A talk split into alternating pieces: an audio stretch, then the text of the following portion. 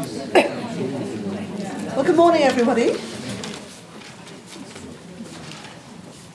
Uh, my name is Anna Jackson, and I'm the keeper of the Asian department here at the V&A. And it's my great pleasure to welcome you to the museum this morning for this special one-day workshop on curating Islamic collections. The idea for this day came from our deputy director, Beth McKillop, who visited a number of um, museums around the country, I think about this time last year, and found colleagues saying to her that they were very keen to develop both expertise in curating their Islamic collections and more interesting programs that would appeal to local Muslim audiences. And Beth asked me if the Asian department would host a one day event to share experiences of cataloguing, researching, and displaying Islamic collections. And I immediately asked Mariam Rosser-Owen, my colleague, if she would take over the organisation of this day. And in a minute, um, Mariam will talk a little bit about the day and about how it's been um, organised and framed in the way that it has. But to begin with, I thought it might be worth asking the question what is Islamic art? Um, because obviously it's quite it's defined in quite a different way than, say, Christian art or Buddhist art. If we use those terms, we know we're talking about something that's very much religious, it's about something that's either venerated or used in ritual. And that's not really the case when we say Islamic art. Here at the V&A, we've always defined it really as art produced in countries where Islam is the dominant religion, or the dominant religion of the, the rulers, the religion of the rulers. And the craftsmen themselves may be Muslim, but they may be Jews or Christians, and the art created is predominantly secular rather than religious in function and content. The artistic output of the Islamic world is curated across the V&A's Asian department by curators in the Middle Eastern, South and Southeast Asian and East Asian sections. Uh, but of course Islam extends well beyond those uh, parameters.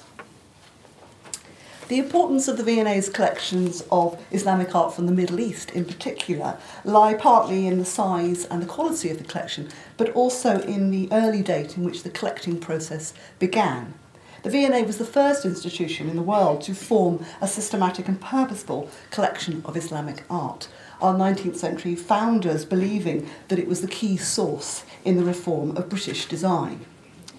In our early history, we would sometimes advise on acquisitions elsewhere in the country. We would certainly share our acquisitions, um, most with uh, Dublin and Edinburgh, but also with other places in the country. And in fact, in Stoke, for example, the Islamic uh, ceramics that they have there, many of them were transferred early in their history from the V&A's own collections. And I suppose in the 19th century, this was very much a time when there was a very recognised network of national um, museums or international um, national museums of science and art.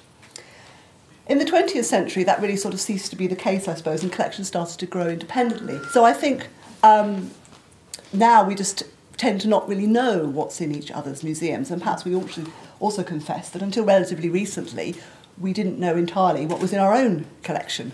Because if some of us know the V&A, if some of you know the V&A's history, the museum is predominantly divided up by material type, ceramics department, textile department, metalwork department, and so on. So it's relied on the rather sporadic efforts of curators who might have an interest in the Middle East, but who were based in a predominantly um, European focused uh, department.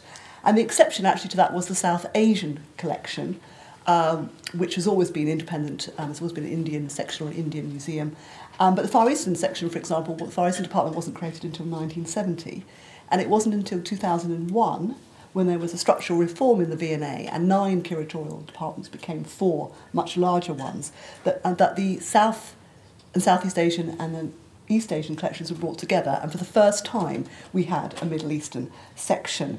Um, and so now we have one large Asian department where we cover everything from um, Islamic Spain, Islamic North Africa, across to Japan. And for the first time, we have curators who specialise in the arts of Iran, Turkey, and the Arab lands, uh, who work together with the curators who work on our other uh, collections, particularly from South and Southeast Asia. But this process of uncovering, researching, and bringing together our outstanding Middle Eastern collections is still ongoing. We haven't really quite completed that process yet.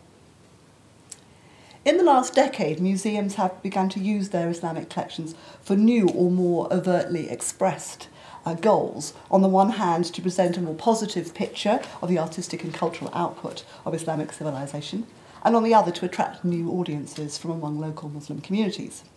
Here at the V&A, uh, one our big major project has been to refurbish our Islamic gallery. The space was first created in 1952, but in 2006 it was reopened as the Jameel Gallery of Islamic Art. And this was the first of the big Islamic gallery refurbishments of recent years um, to be completed. We've seen the galleries at the Metropolitan Museum, which opened in 2011, and very recently the galleries at the Louvre, which opened last month. And the Louvre has devoted an enormous space um, to its uh, Islamic collections, and the biggest single donor um, to, to enable them to cr- create this was Prince Walid bin Talal of Saudi Arabia, who gave 17 million euro to the project. And he said very publicly that this, he did this because he felt that, and I quote, since 9 11, it is the duty of all Muslims to explain to the West what real Islam is like and how peaceful the religion is. And I think it's probably true to say that our own sponsor of our gallery, Mohammed Jameel, has very much got that at the heart of, of his desire to, to help us here at the V&A. But the Louvre opening has engendered some criticism, not necessarily of the museum itself, but of wider French cultural policy. According to Mohammed Marwan, who's the writer and spokesman for the Collective Against Islam- Islamophobia, he says, quote, President Hollande sees Islam only as a cultural element and history, not as a real living culture in its midst. Here at the V&A, we're very consciously engaged with Muslim audiences and sought to show contemporary art from the Middle East. We have the biennial um, Jameel Prize, and you'll hear, hear more about that later. And of course, at the moment, we've got the wonderful Light from the Middle East exhibition, which I hope many of you had a chance to see this morning. And that arose particularly from a joint collecting policy between the V&A and the British Museum.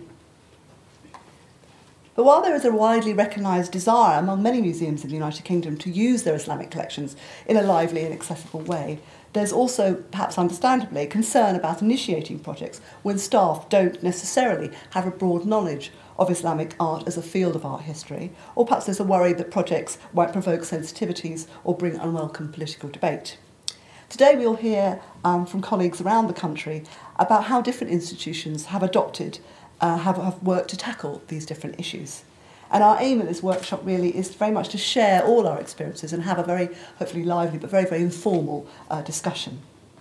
And we hope this will, take, will also today take the first steps in establishing a network of interested and like-minded colleagues around the country and perhaps also to mapping more effectively the UK's collections of Islamic art. So I hope you really enjoy the day and you find it beneficial and rewarding and that some of you are able to stay this evening for the late view um, tonight and share perhaps a glass of wine with us at the end of the day. So now it's my great pleasure to hand over to Simon Mellor, who's the Executive Director Arts of Arts Council England, who are our partners uh, for today's workshop.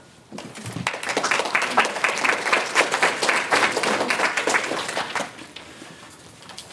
Thank you very much, Anna. Um, I'm just going to say a very few brief words. Um, you might be wondering what someone from the Arts Council is doing here, welcoming you to an event about Islamic collections at the V&A. Um, hopefully, you all know that the Arts Council now has a national uh, development role for museums in England, which we mainly deliver through the uh, Renaissance programme that Hedley so ably leads. Um, but we recognise that we can only carry out that development role by working closely in partnership with the national museums and um, using their expertise and their capacity to help build really proper, strategic, effective relationships with our regional museums. And so today's workshop is, for us, an exemplar of what can be achieved through that partnership working, and actually is part of an ongoing strengthening relationship between the Arts Council and the V&A. And I'm particularly grateful to, to Mariam and her team for the superb work they've done to, today in, in, in organising today's event. So I, I'm, I'm really am enormously grateful. Thank you. Um, as I say, today's programme is an exemplar, not just of the type of partnership working that we're really keen to encourage in the future, but also I think as a powerful demonstration of the incredible potential museums' collections have in un- unlocking a greater understanding uh, uh, of the complexities of the world we live in today. Uh, any of you who are involved in the recent Stories of the World project as part of London 2012 can testify to the way that young people from really a wide range of backgrounds can use museums' collections to, to develop a more powerful understanding of the world that they have to navigate. And I'm hoping that today's workshop can be similar, similarly effective in helping you navigate the deep and, let's be frank, sometimes troubled waters of Islamic collections and the role of Islam in contemporary Britain.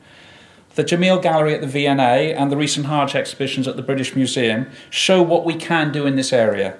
But as we all know, that is just the start, and that has to be just the start. I hope that all of you will leave today feeling more determined and more able to continue the work that a lot of you have already started in building sophisticated two-way two-way dialogues with your audiences and communities around both the contemporary representation of Islam in Britain today as well as Islamic collections. I know today is going to be really rich and rewarding for you, and thank you so much for attending. Thank you again to the V&A for hosting it. I hope you enjoyed today. I'm afraid I can't stay with you, but I know it'll be a terrific day, so thank you very much.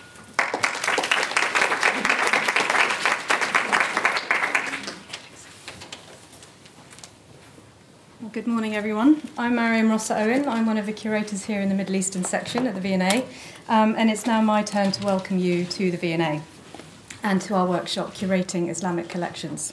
So, for this workshop to be useful and meaningful, we needed to know what regional museums in the UK wanted to get out of it. Um, and I therefore initiated a consultation process with the museums on the V&A's regional liaison database.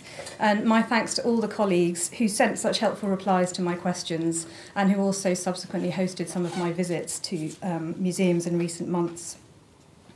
My questions were What general or specific concerns do you have about curating or interpreting Islamic collections in your museum? Who are your key audiences? What recent projects or experiences have you had? And would you be prepared to present these at this workshop? What other issues have you had? Or what, what other issues would you like to see covered? Many of the responses I received highlighted issues connected to expertise, among them, a lack of specialist knowledge about the objects, frustrating the basic issues of provenance and attribution of objects in the collection, a lack of ability in Middle Eastern languages, the complex breadth of time and geographic range of Islamic material, a worry about not keeping up with the latest research, a lack of local centres of Islamic scholarship, and the need to work with outside specialists due to lack, internal lack of expertise. Under the broad category of interpretation, colleagues noted the desire to promote understanding and dialogue through high quality displays and activity, concerns about getting something wrong and causing offence to Muslim visitors because of lack of expertise, and some actual experience of this, such as um, some exhibition labels being translated into the wrong South Asian language, not the language that was spoken by the majority of the local population. A concern with old and old fashioned displays which lack cultural context. And while it was thought that members of the public respond well to gallery talks, museum staff sometimes have little knowledge of Islam or the history of the Islamic world and are therefore not sort of prepared to answer questions. Several museums noted that they were running or planning projects to work with their local Muslim communities on displays or acquisitions.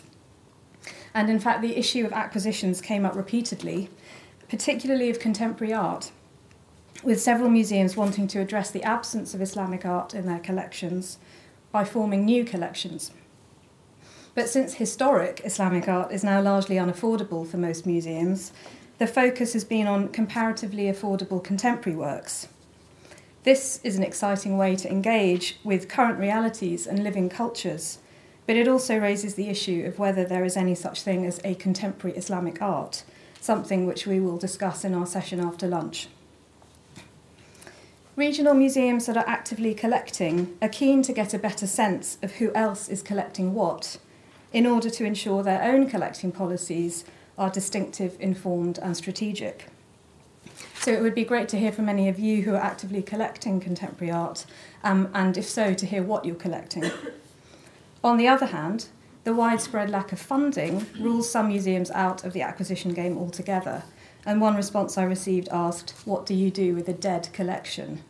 i.e., one that has no acquisitions policy for Islamic art and therefore puts the onus on existing collections, which are largely 19th and 20th century and reflect a specific and often colonialist social situation in the locale at the time when the collections were formed. While all museums target audiences are broadly everyone, young people and the diverse multicultural societies of many of our region's cities emerged as the main audiences that museums are seeking to attract through working with their Islamic collections. This also revealed the wide ethnic diversity within these Muslim communities. The response from Birmingham, for example, highlighted the growing Yemeni, Somali, and Sudanese communities in the city, and as we will hear, Brighton has an active Iranian community. This belies any notion that there is a single monolithic Muslim community, and museums have a responsibility to be aware of the social and political complexities of their audiences. As well as responding to my questions, several museums expressed a wish to know if other museums were using similar models to them. Or, coincidentally, responses from different museums suggested some were working along very similar lines, but not necessarily knowing that, the, that other places were doing similar things. So, for example, both Brighton Museum and the Potteries Museum at Stoke are planning displays in local mosques. And while the response from Birmingham museums regretted their lack of knowledge about what other Islamic collections exist within the regions, which would be helpful for developing regional loans and expertise sharing, the Potteries Museum expressed their wish to be known as a place with a collection of Islamic ceramics that could be approached for loans. So, such responses not only imply a need to map the UK's collections of Islamic art in its broadest sense, but also to build a network for experience, expertise, and information sharing. So, from all your responses, we have constructed a programme with two broad themes. The morning session will be dedicated to collections and expertise. We will hear case studies of strategies that address the lack of expertise within an institution, including programmes that are underway to build a broad base of specialists for the future. After lunch, we will discuss curatorial strategies for engaging audiences, especially in Muslim communities, and how contemporary art is being used to facilitate this kind of outreach. We will also debate what we mean by the phrase contemporary art in this context.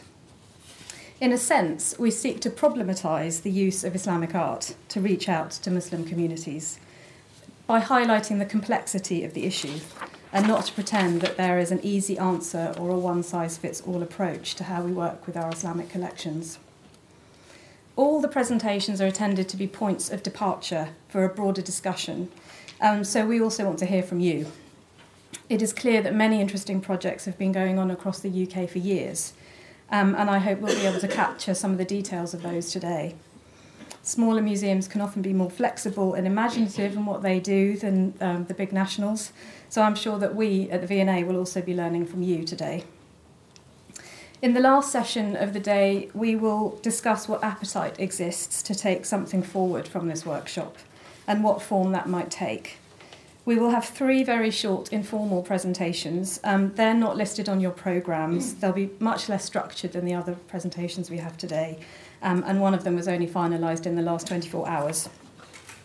Um, the first two presentations will outline different examples of networks that already exist that we could think about as models for Islamic art.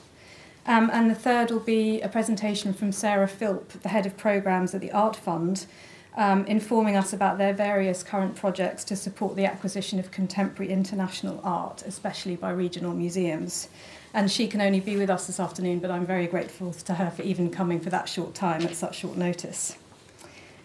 Questions we should be thinking about are ways of mapping what and where the regional collections of Islamic art are, whether we should be formalising relationships through expertise sharing as well as loans of objects on short and long term bases and through touring exhibitions, and the perennial problems of funding, especially in the current financial climate. We want the day to be as informal as possible with a lot of discussion um, and we will be calling on you to be active participants in our discussion sessions. Um, please also make use of the refreshment breaks. I've seen you've already started doing that um, to meet colleagues and to network. And I've also included a list of delegates in all of your packs. So you've got everybody's names, institutions, and email addresses. And in fact, it's already slightly out of date, but I'll be updating it and circulating it to you all after the workshop. Um, we also, at the end of the day, if anyone has any energy left, there are two gallery talks um, of the Jameel Gallery and the Nehru Gallery. Um, and I hope you'll all be staying for the Friday late. And if you want to pick up a programme, it looks like this and it's on the table over there. So before we move to our first presentation, and I'm going on a bit, so um, I'll just explain how we run the sessions. The chairs will introduce the speaker or speakers before their presentations, but we will hear all three presentations uh, back to back before we then invite the speakers to sit at the front. We'll have a Q&A session targeted at their presentations first, and then we'll open up into a broader discussion. So we're going to kick off today's proceedings um, with a mini keynote from Qaisra Khan, now project curator of the Faith and Islam Gallery at the Zayed National Museum um, in Abu Dhabi. But before that, project curator for the British Museum's landmark exhibition, Hajj Journey to the Heart of Islam, which we will hear more about this afternoon. Qaisra's talk will reflect on her role as a museum professional, but also as a Muslim as during her work on the exhibition, she had the opportunity to actually perform Hajj. She describes this both as spiritual journey and exhibition research. So Qaisra's talk will also set the scene for us um, with a bit more focus. So Qaisra.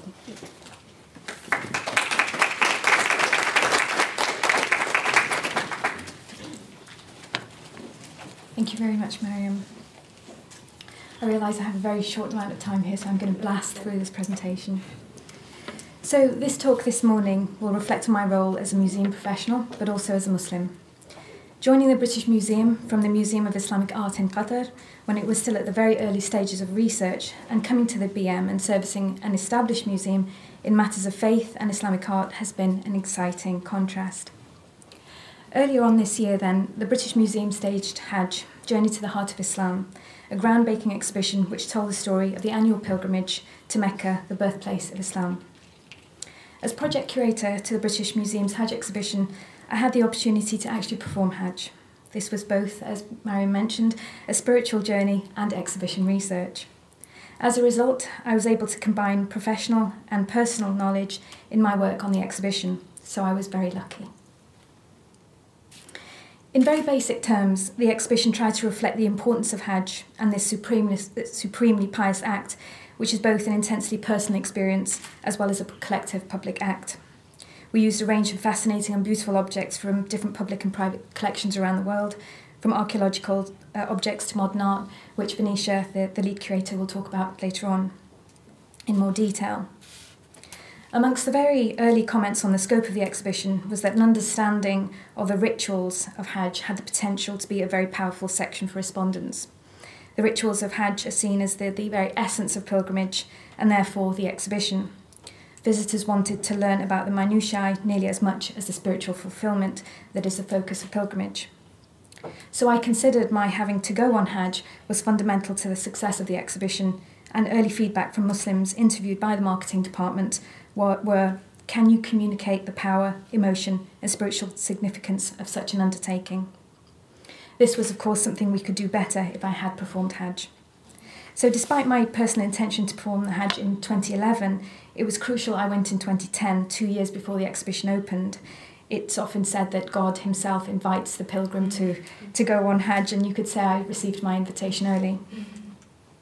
Apart from performing the Hajj, there were very important material. Uh, there was important material in the museums um, in um, and around Mecca, the Museum of the Haramain in Mecca, relating specifically to Mecca and Medina. There were also other places to visit, such as the Kiswa factory um, in Mecca and other places of ziyarat or visitation in and around Medina, uh, which may have been sources of material objects, if not solely useful for understanding the context and environment of Mecca and the birth of Islam. In fact, the history of Hajj has many stories, and this was a perfect chance to retell the story of the exhibition uh, now and, and my own story in helping to curate this exhibition. So, what was my Hajj story? As mentioned in 2010, I went both on Hajj order to fact find, which included taking photographs, taking notes. I had a dictaphone and a flip video camera. And I was also asked to purchase modern souvenirs, which would enter the British Museum's Modern Museum collection. I spent a lot of preparatory time thinking about how I could divide my time between worship and shopping, but also thinking about the types of objects that would be sensible to collect and might benefit our modern collection whilst illustrating the contemporary relevance of Hajj. Pilgrims from all over the world were buying gifts, objects which would help to maintain the level of piety in the new Haji's future life. Some were being used, used whilst on Hajj, um, which would be infused with barakah, with blessings, by the time they were taken home. So, why collect this material? The material purchased, I hope, will build on the museum's strengths to continue to collect categories of material culture. Importantly, the museum had not previously had the opportunity to collect objects related to Hajj from Mecca and Medina, and those ones purchased by myself now represent a modern category of objects related to this ancient Muslim pilgrimage rite, demonstrating a spiritual as well as an economic significance. In terms of my other tasks, i.e., documenting the Hajj, I struggled at first with the concept of completing these tasks versus my own spirituality, but I realised soon enough that they were in fact entirely complementary.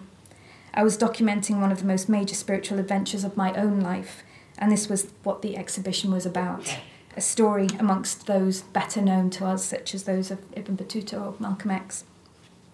So I took notes and used my flip phone, uh, flip phone camera, um, to film parts of outside of the haram as well as some parts of the mo- mosque, whilst using a dictaphone to capture noises, especially during the tawaf, and of course the adhan and prayers, uh, which are all, of course, read quite beautifully.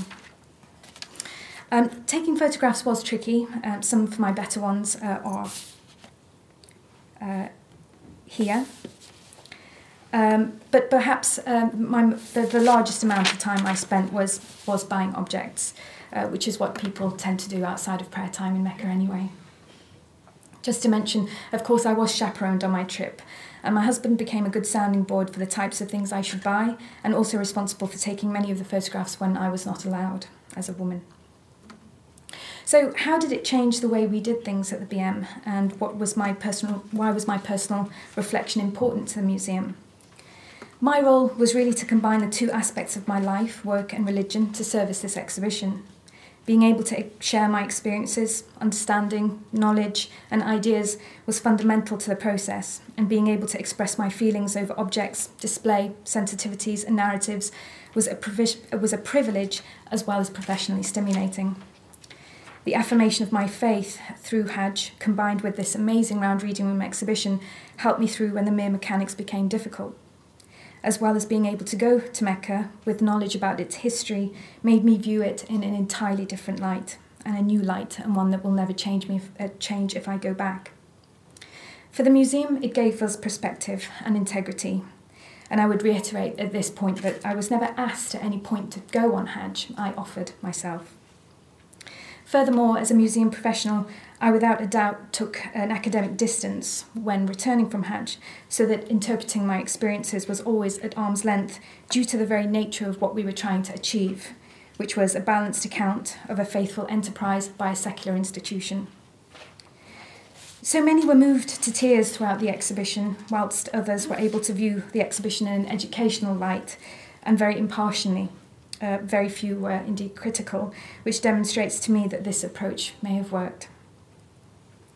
Pilgrimage and Hajj is an emotional subject for so many. Just to see a simple representation of the Kaaba in an exhibition dedicated to your own faith is an incredibly powerful thing, and especially a faith which has become tarnished, let's say.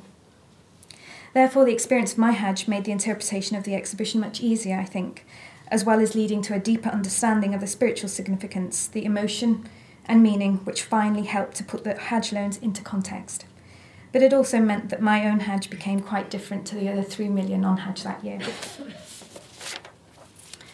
Um, I just want to end uh, briefly with an, an interesting um, topic for perhaps further discussion um, as to the, the matter of presenting faith based material to Muslim audiences, both in the UK and on projects such as the ones I've worked on previously Qatar, Kuwait, and now Abu Dhabi.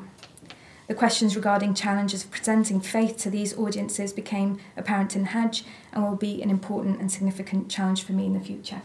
Thank you.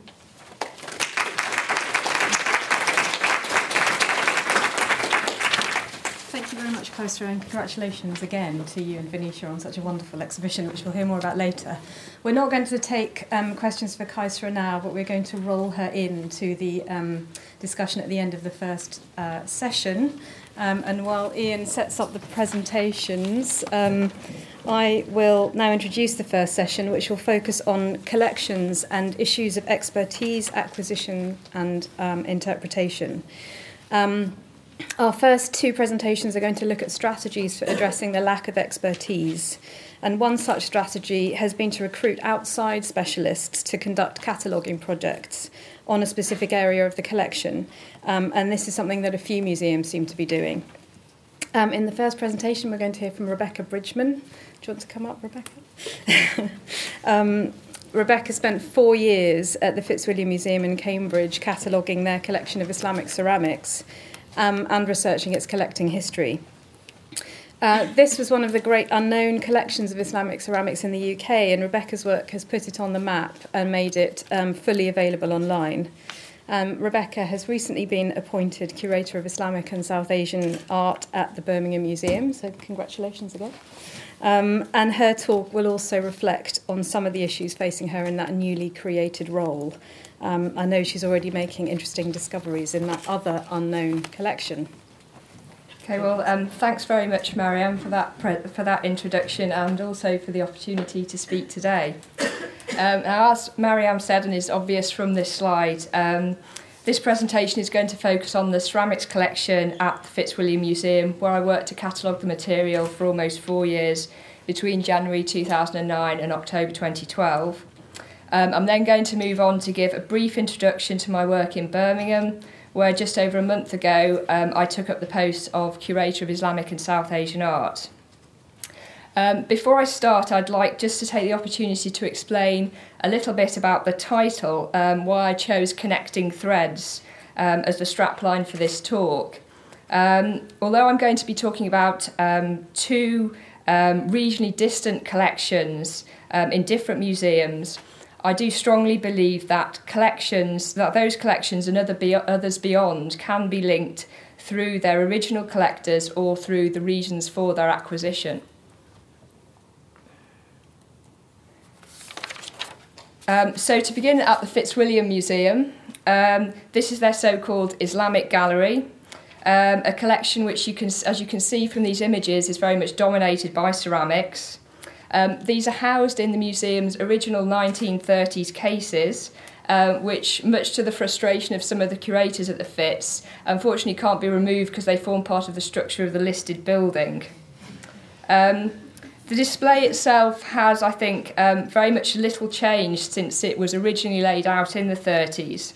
Um, and although I had the chance to tinker a bit around the edges, for example, uh, removing some slightly dubious, probably faked material from the display and replacing them with um, objects that had been in the reserve for decades. Um, the display itself remains um, little changed. Um, and its organisation is relatively old fashioned, with objects around, arranged around a roughly chronological and ware-type structure. Um, the material that's on display in the gallery um, represents about half of the collection, um, and the ceramic collection as a whole numbers around 700 objects or groups of objects.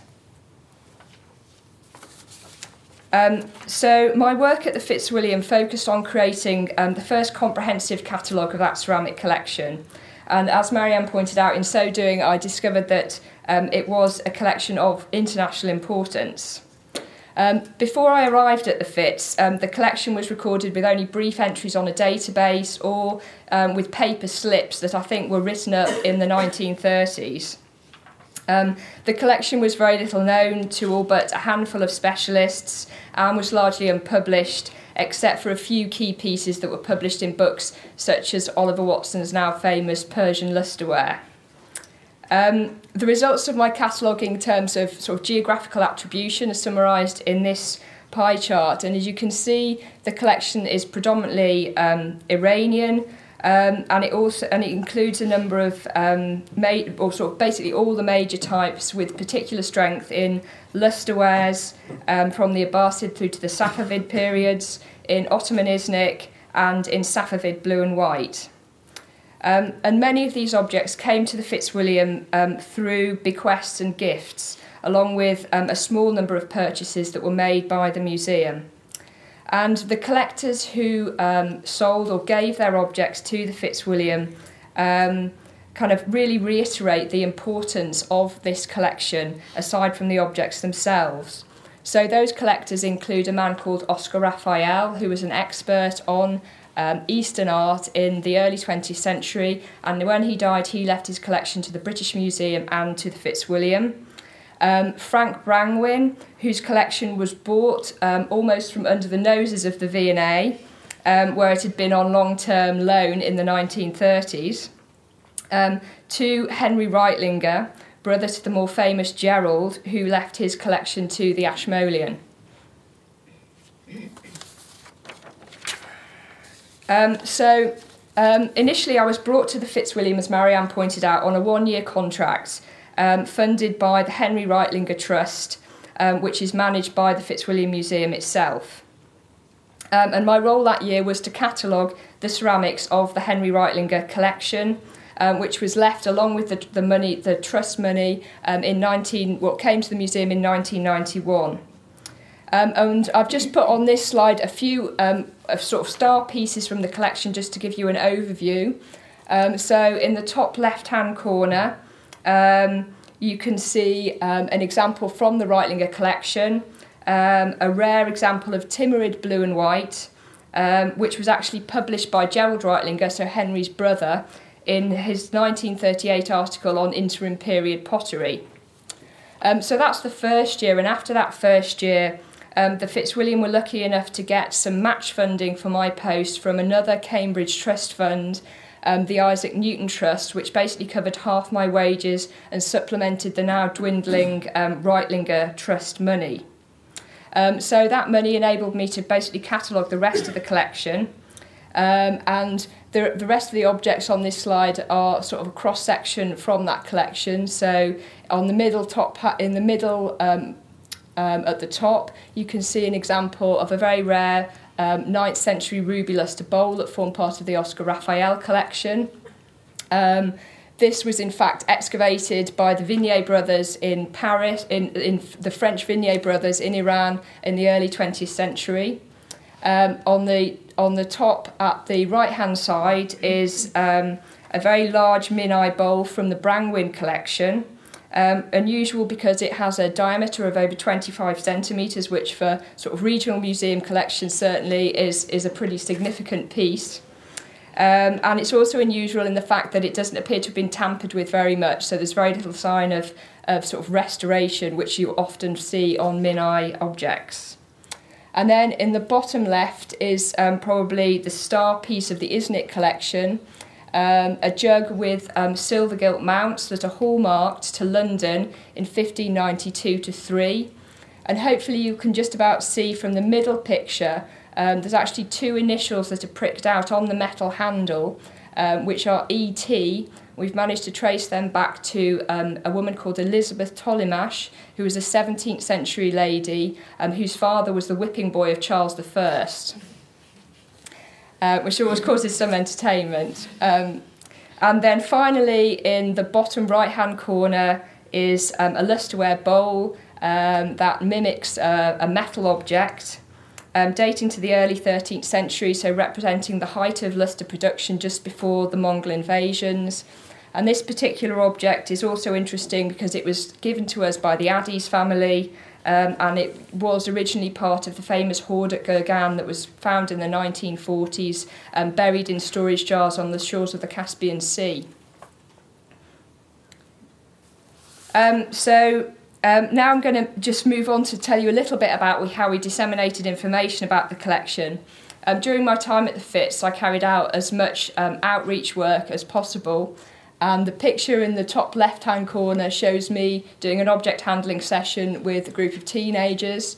So I developed a session using sherds from the collection and whole objects um, to talk about how you catalogue a collection and how you decide, how you attribute um, different objects within that collection. Um, as a whole, the catalogue material um, was all uploaded onto the Fitzwilliams database system um, including full descriptions, measurements, and biography and bibliography. Um, and you can see a screenshot of um, one of those entries on the right hand side. Um, this resource is probably the most lasting output of my work. um, along with a series of web pages on the museum website and a small number of publications either that are just out or in the pipeline. Um, one of those publications, um, resulting from a session on light and colour at the International Congress on the Archaeology of the Ancient Near East um, at the British Museum in 2010, focused on some collaborative work I did with a colleague at Southampton University, um, a man called Graeme Earl. Um, and Graeme is developing a very interesting um, revolutionary mapping technique called polynomial texture mapping, or PMT, or sorry, PTM, not to be confused with PMT, um, which um, creates interactive surface maps of objects, but most importantly, it's very quick, easy, and cheap to, to, to do. Um, we worked mainly with lusterwares whose shiny sort of surfaces that are characteristic of them are very rarely visible through a static display. So when they're in a display case, you can't tell that this is one of the most important features of lusterwares. Um, and the so the interactive surface maps that we developed um, sort of mimic hand, how what the effects you would see if you handled a lusterware object. Um, show it allows their true qualities to be shown in a virtual environment. Um, and the picture here you can see is a static screenshot of uh, one of those texture maps, but there is a, a live example on the Fitzwilliam website, and I'm happy to discuss this further um, with anybody that's interested. Um, so, just on to the final section of my work at the Fitzwilliam. Um, we were able to get money for a pilot study um, to carry out a series of, of object biographies of um, selected pieces within the collection. And the real aim of this work was to contextualise those pieces and to build narratives around the objects that would enable museum visitors to engage more fully with the collection. And this work really grew out of gallery tours um, and lectures that I gave, in which I was often asked by members of the public, well, um, who use these objects? Where do they come from? And how did they come to be in the Fitzwilliam? And the sort of um, very much aesthetic display um, that is at the Fitzwilliam didn't really answer those questions. So it got me thinking that these questions really are also at the heart of a lot of academic research. So I began to devise a methodology um, that would investigate object biographies of Islamic pottery and which drew on archaeological research, um, art historical evidence, um, archival and historical um, documents to create rounded biographies that can form interesting and engaging narratives, not only for um, members of the general public, but also can be scaled up for academic audiences.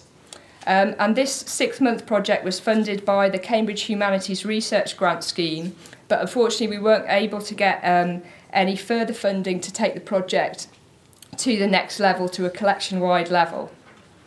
Um, so, just to give you the very briefest of insights into that project, um, on this page are a couple of, of the objects that were included in that study. Um, so on the bottom left hand corner you can see an Ilkhanid luster tile that forms part of the collection at the Fitzwilliam. Um, and my research managed to um, trace back the history of that tile. So we were able to show that it was part of a set um, from a Shia shrine in Damghan in Iran, and that part of that same collection are now at the British Museum, um, forming part of the Godman collection. And then on the left hand side, there are two um, is Syrian um, Iznik style tile panels dating to the 16th or 17th century. Um, and the, my research revealed their connections to William Morris, and in particular, the panel on the right hand side um, are actually were actually was actually formerly owned by William Morris, so it was part of his own personal um, Islamic art collection. Um, and the results of that kind of William Morris connection is going to be presented in a paper in New York to the College Art Association um, this coming February. Um, so, just briefly, sort of onto Birmingham and my initial impressions. Um, so, I've just recently taken up my Renaissance funded post um, at Birmingham Museums, and one of the main aims of that post is to map the collections at Birmingham. Um, and I've literally just begun to do that, so I do apologise for the quality of some of the images um, on this um, slide. Um, my first impressions are that the, of the collection that it's a good deal more varied than in Cambridge in terms of the range of material in the collection, but that the material is weighted towards the later periods, as Mariam has already sort of highlighted for, for more regional collections. Um, nevertheless, there are certain um, factors in common with the Fitzwilliam collection um, and probably those elsewhere. Uh, most exciting for me uh, was that I discovered that Birmingham holds a major part of William Morris's textile collection, um, including, um, as you can see from the top left hand image, um, an amazing 17th century Turkish velvet with a tulip motif um, that was actually the pall or the covering um, for William Morris's coffin at his funeral. Um, other elements in the collection were, were acquired for a specific purpose. For example, the Palestinian textile collection dating to the 19th century um, that was acquired by a Birmingham man to reenact biblical scenes. An example of that is the, is the hat that you can see on, on the top right hand side. Um, but as at the V&A, um, objects in Birmingham were acquired for a specific purpose, also to provide ins- inspiration for um, British arts and crafts. So, because Birmingham was particularly famous for its metalworking, um, objects of Indian metalwork in particular were acquired um, to provide inspiration and examples of designs for Birmingham based artists. And an example of that is um, the silver buckle that you can see on the bottom left hand corner here with the Koftgari and the gold thread inlay. Um, but another thing to remember about the Birmingham um, collection is that Birmingham is the largest museums trust in the UK. So it not includes just Birmingham Museum and Art Gallery, but also a whole number of other museums. So it includes the collections from um, what was the Science Museum in Birmingham and is now Thinktank.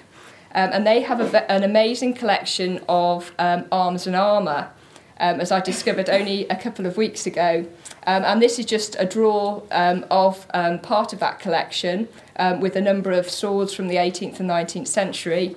But interestingly, the sword at the back of the drawer, so this sword here, is uh, was actually um, made in Birmingham. It has a Birmingham hallmark on it, so it's presumably mimicking a Turkish um, sword um, by some by a metalworker in Birmingham.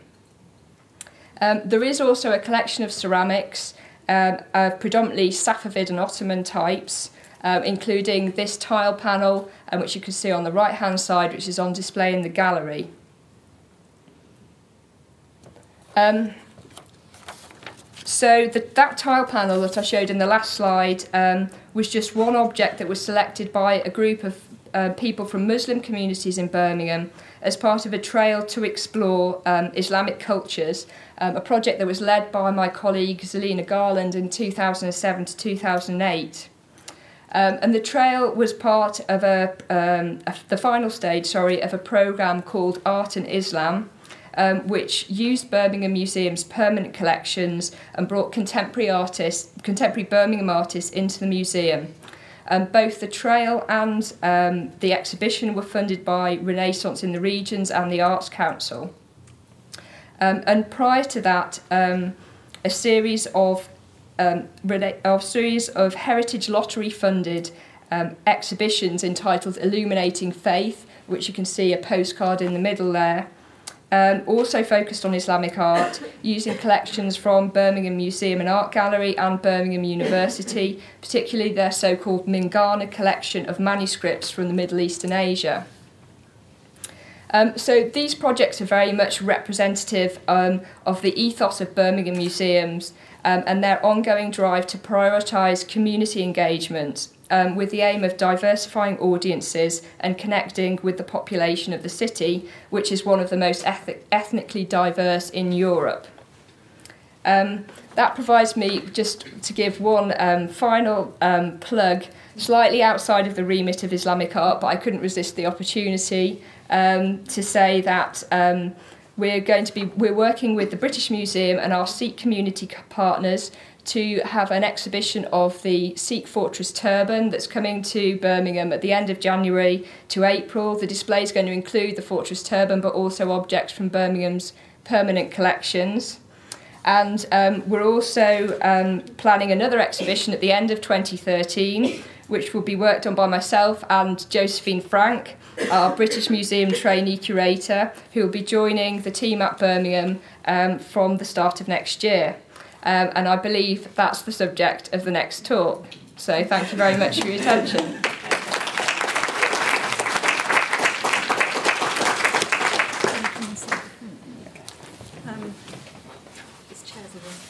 Thank you very much, Rebecca, um, for leading so seamlessly into our next presentation. Um, we're going to please make a note of your questions. We're going to have all the questions at the end of the presentations.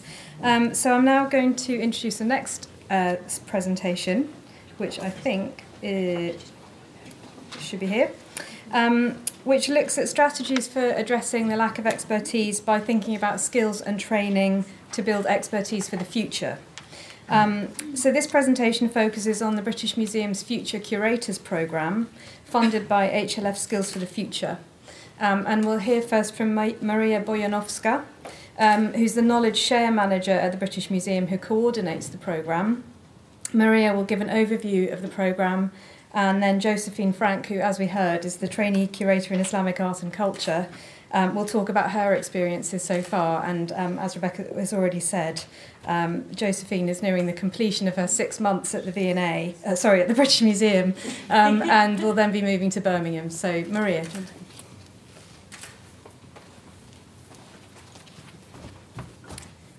Thank you um, for inviting us here today. And before Josefine speaks about her experience as the Islamic art and culture trainee, Mariam thought that it might be useful for me to give a little bit of a context of the Future Curators programme.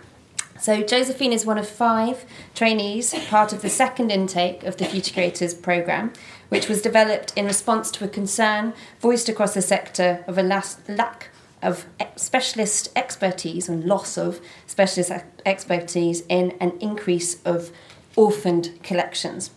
The programme is funded generously by the HLF Skills for the Future programme, which aims to meet identified skill shortages in the heritage sector. The British Museum saw this funding as an opportunity to support the training of a group of individuals to develop their knowledge and skills, to research and help realise the potential of subject specialist collections across the UK, whilst also building closer links between the partner museums and the British Museum curatorial departments. Each trainee on the Future Curators programme is selected for their passion for museums and commitment to a relevant subject specialism. They all spend six months at the British Museum training in the specialist curatorial department and then move on to one of five partner museums. Last year, let me show you where they all went. the trainees um, specialised in historic world cultures with a focus on oceanic collections. So here's a few of our trainees for you. Um, Asian coins within the numismatic collections, ancient Greek collections,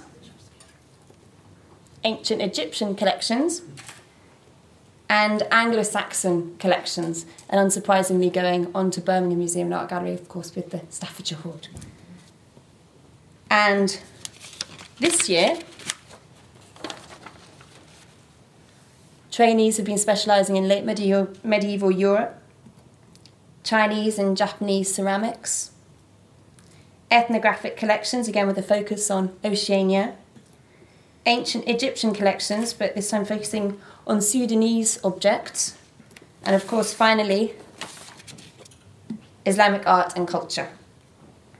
As Josefine will discuss further, um, the learning framework for each trainee breaks their training into modules to support a broad set of curatorial skills to complement their subject specialism.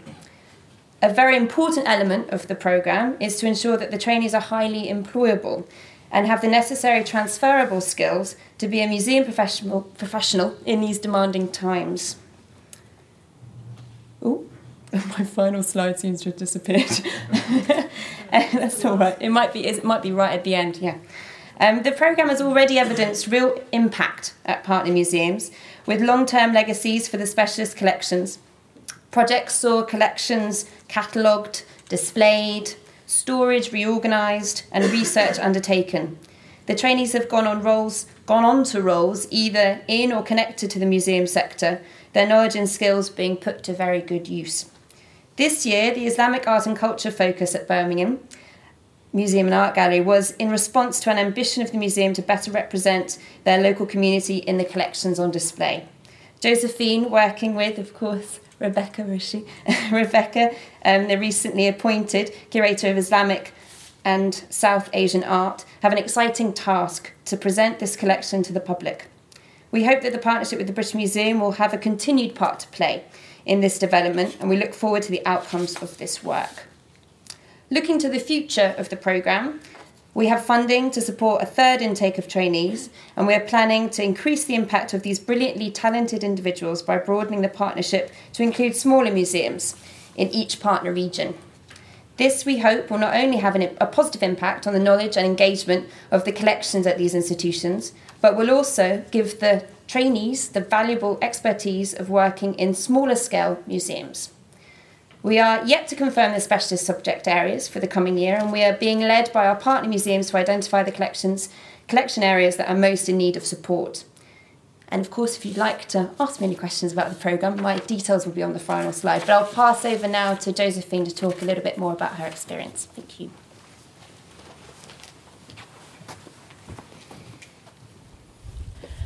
Um, welcome, good morning. Um, after Maria talked about the Future Curators program in general, I like now to report on my experience with the program.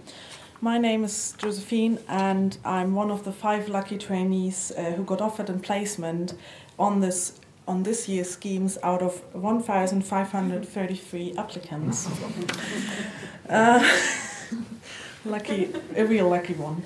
Um, I did an undergrad in cultural anthropology and the study of religions at a German university focusing on Islamic art and culture.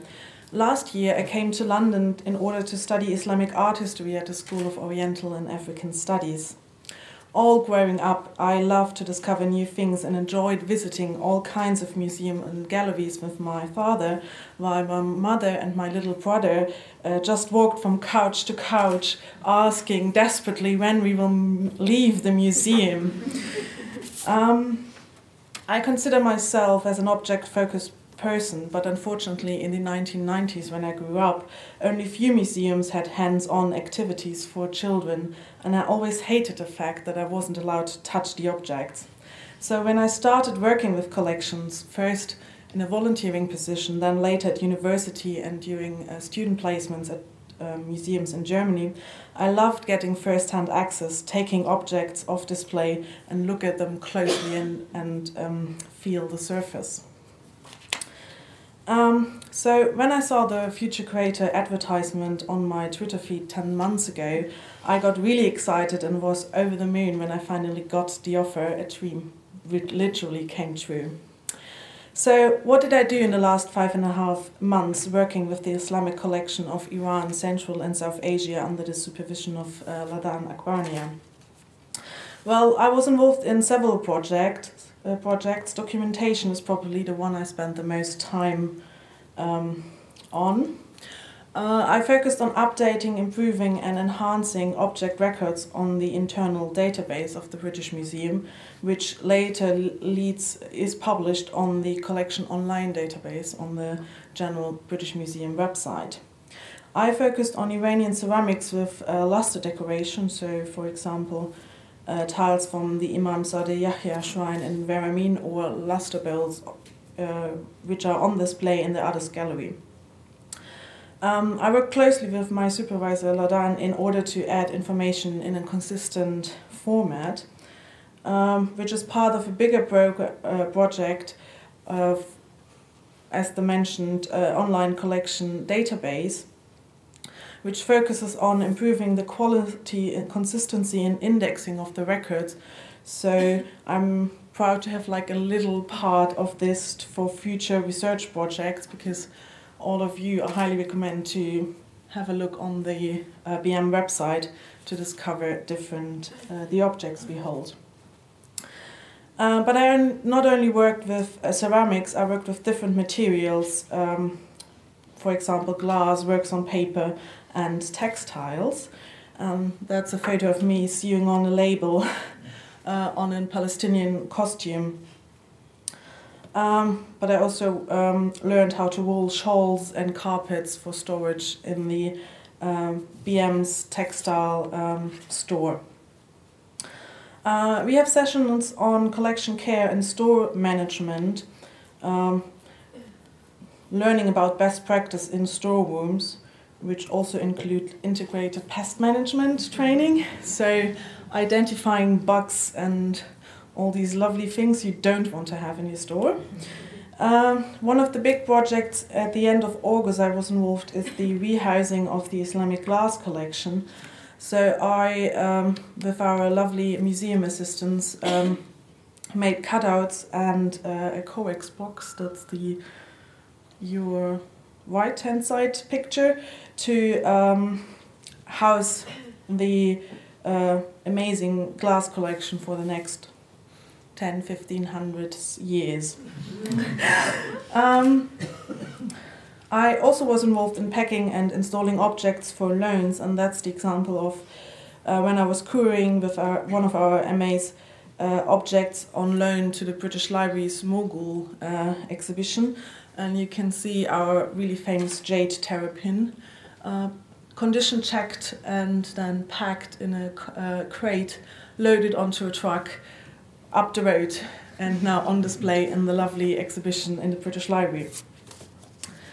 Um, I also try to familiarize myself with daily curatorial duties, which at a national museum includes answering inquiries, and thus this is an example of an email uh, of somebody who asked for uh, help in identifying this tughra, and I could help them and um, say that it's uh, the tughra of the Sultan Abdul Mejid.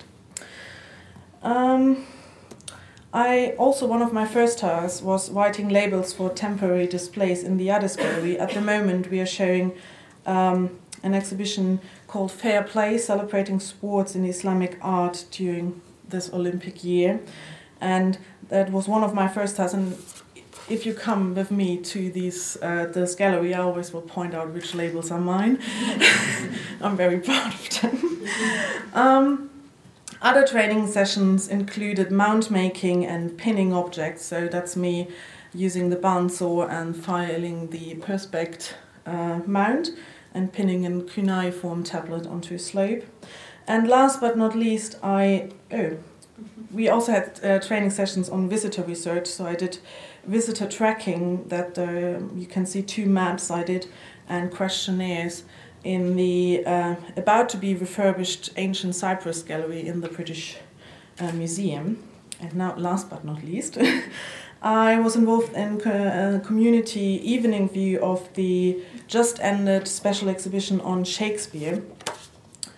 Um, and the this took place on uh, the 6th of October this year, and there was um, an art collective called Praising Bunch um, have been working with three local community groups over the time of August and September to create a short performance inspired by Shakespeare. And on the top right photo, you see me in the warming up with the uh, community, um, with the participants. And the other uh, pictures show the art banner, which was made or exploring Shakespeare's London in past and present, created in partnership partnership with the Mary Ward Centre and the Bangladeshi community in Camden. And I think we will meet them again this afternoon because they did amazing work during Hajj as well.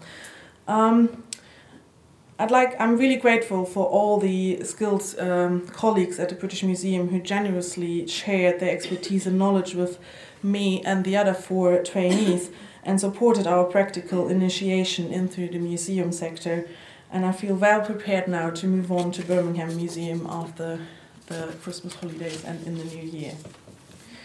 And that's our Mar- Maria's contact details.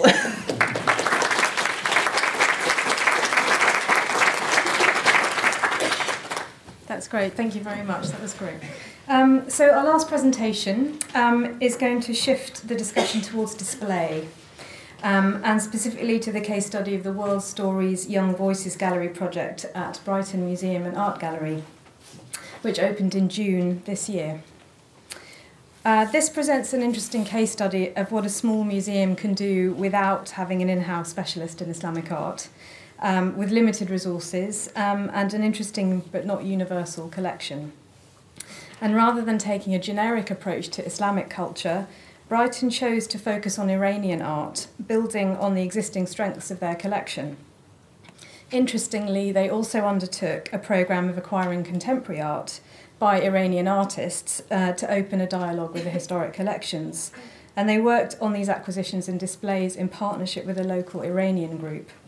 So we'll hear first from Harriet Hughes, who's the curator of world art for the Royal Pavilion and Museums Brighton. Um, and then from Neda Kahooker, I hope that's the right pronunciation, sorry, um, one of the young Iranians who worked on this gallery project. So, Harriet, please.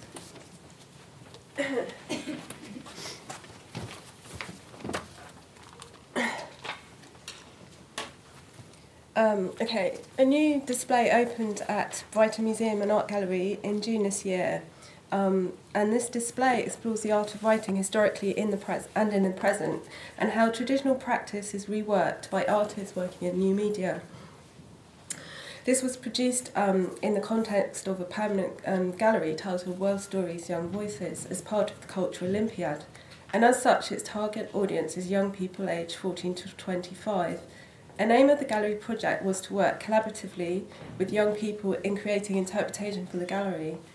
There were two elements to the project the collections research and development, and the outreach and creative engagement work. I will focus broadly on the collections development side, but highlight where engagement became part of the collections development process, where responses to contemporary works and knowledge of contemporary life for young people was brought into play into how a work was read and as such forms um, part of the body of information collected around an artwork.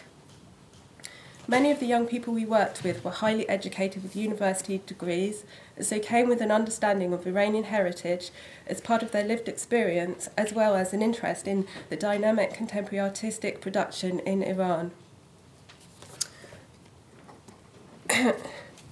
Whilst there was a small temporary display on Islamic art in 2006, up until um, that point, there'd been no um, permanent representation of Islamic art at Brighton Museum, as far as is possible to tell from the historic record.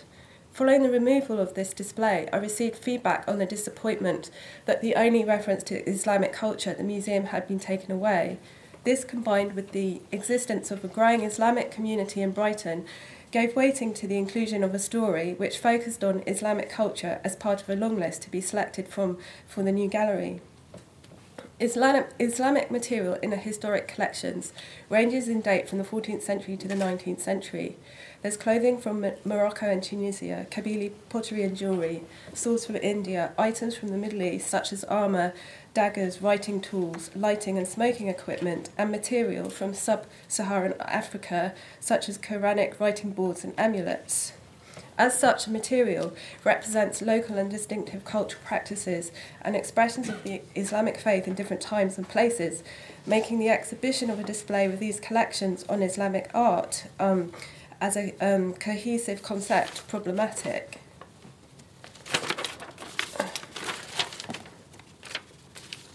The decision was made to focus on Iran since there was a small but strong body of material from Iran. Objects in a world art collection included intricately carved spoons for serving sherbet and pickles from Abadeh and an alms bowl. In the decorative art collection, there are tiles made in Kashan, dating from the 14th century, including a brown and cobalt blue frieze tile um, with part of a Quranic inscription um, incorporated. Calligraphy was an obvious starting point as a theme for the display because many of our objects were adorned with a written word. And then, in this sense, the subject of the display was informed by the content of the collections, um, which could be seen as both limitations and strengths. we decided to ask um, young Iranians living in Brighton to be involved with creating interpretation for the display. It took longer than expected to build up the relationship um, since the community is not as cohesive as other groups in the city. We contacted Sarah and Mahmoud Mazdak, who run the Iranian Community Centre. They coordinated bringing a group of young people from their community who responded to historic objects and advised on selecting um, a work by one of the artists, um, Golnaz Fathi. We then worked with a group of a different group of young Iranians from the international student group at the University of Brighton. Whilst we originally intended to involve the young Iranians in the selection of all the artworks, the length of time needed to consolidate this re- um, relationship um, within the timescale needed to purchase the, the um, artworks made this unfeasible. Engagement work was underpinned by objects research generated by museum rec- records and access to previous research on the, the collection, and by consultation with specialists in Islamic arts um, in museums in the UK. A historical research was also commissioned to undertake some research into the object's provenance. We then gave the different sections of the community access to the historic objects. I think this is a powerful way of consolidating a relationship with the community. Both older and younger members of the community were incredibly p- proud that their cultural heritage would be going on display. Young people provided their own responses to the objects which were woven into this displays, included in the object label and object labels and as, AV. I think this has been very effective means of providing um, first person responses to objects, which was lacking in the previous gallery. Neda, who is going to talk after me, translated the inscription on the callig- calligrapher's pen box, and this can be listened to via a QR code in the gallery. Alongside the historic writing equipment, we also included some contemporary reed pens and a box donated by Mr. Shapuri, a member of the local community who practiced calligraphy. I think the inclusion contextualizes the historic material well, but also testifies to the continued importance of calligraphy as a practice skill, learned over time, which coexists um, with different art practices in Iran. Um, the inclusion of contemporary art in the new gallery was intended to reflect social and cultural change, as well as to address the lack of collecting over the last 50 years, but as also as a way to cr- critique the colonial project and the, pres- um, and the presence of such collections in the UK.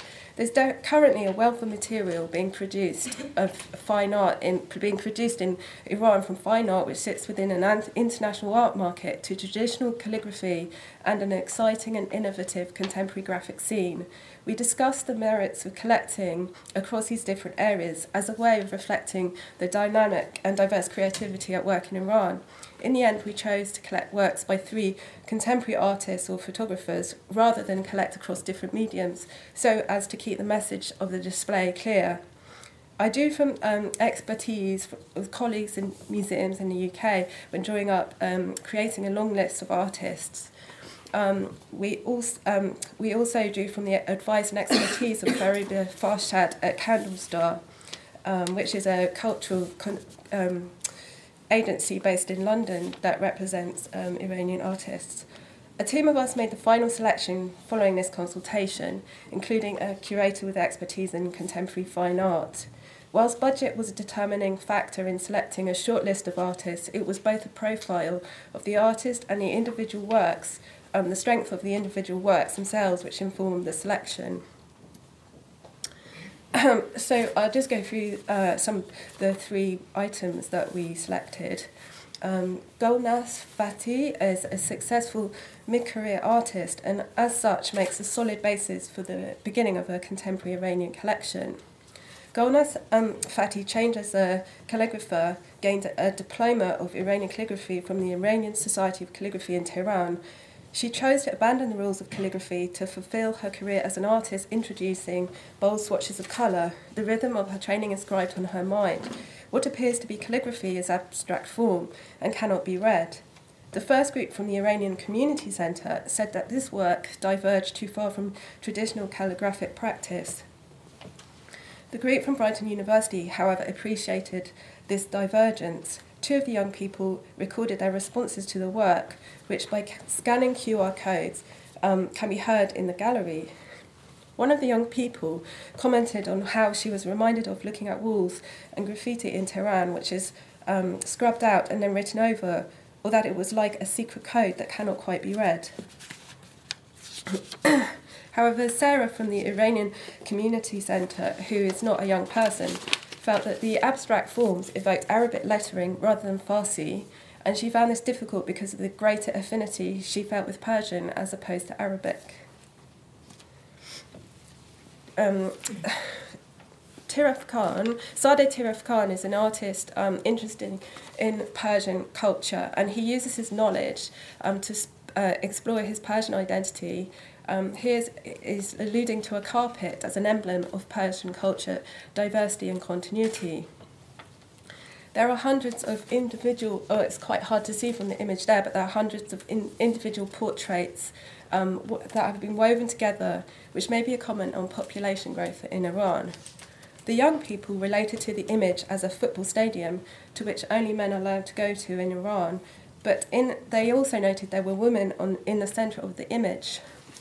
Um, uh, yeah, they also remarked that they could see no older people in the image, as 60 to 70% of the population are under 30.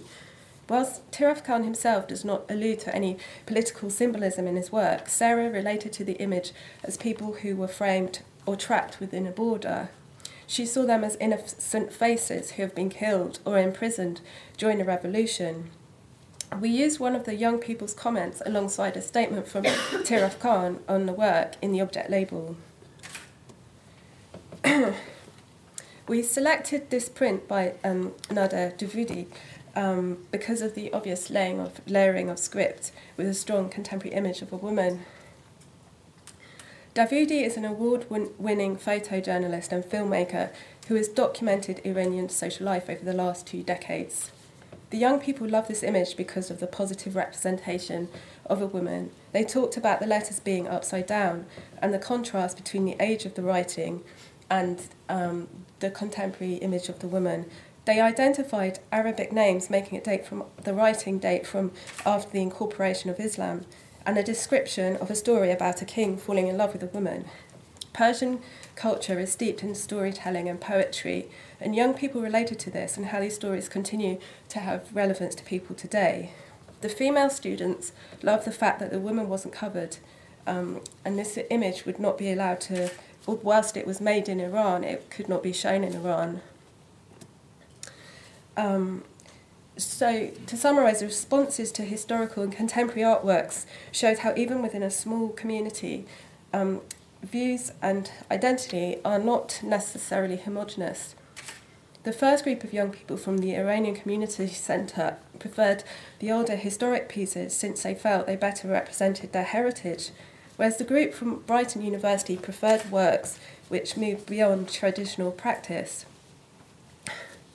It also showed how the historical collection and cont- contemporary works can elicit conversation and, um, and dialogue, but also how political and social readings may be embedded in artworks that are not immediately obvious to the Western viewer. We plan to add to the collection through seeking funding, in part due to need to, to rotate, um, as two of those works are digital prints um, so they need to be rotated for conservation reasons, but also to support the dynamic artistic production in Iran today. The project raises questions about the categorization of objects. We accession the new artworks as world art, but they could equally sit within the fine art collection. It also raises questions about the merits of displaying ethnographic material alongside fine art. I do think that the juxtaposition of historic material with the contemporary allows for a more nuanced representation of Islamic culture and also allows for different voices to be, personal voices to be incorporated in display, challenging an imposed notion of um, homogenous Islamic culture. Um, and now Neda's just going to say a few words. Thank you, Harriet. I moved to the UK in 2010 to complete my, my master's in interior and spatial design at Chelsea College of Art. When I arrived, I was impressed by the attention given to the contemporary British art as well as international art. It is something that is lacking in Iran. Therefore, I was happy to contribute to Iranian project at Brighton Museum as it raises the profile of Iranian art. I work on the World Stories Iranian project at Brighton Museum I discussed the artwork and created object labels without necessarily focusing on the historical and technical aspects of the artworks.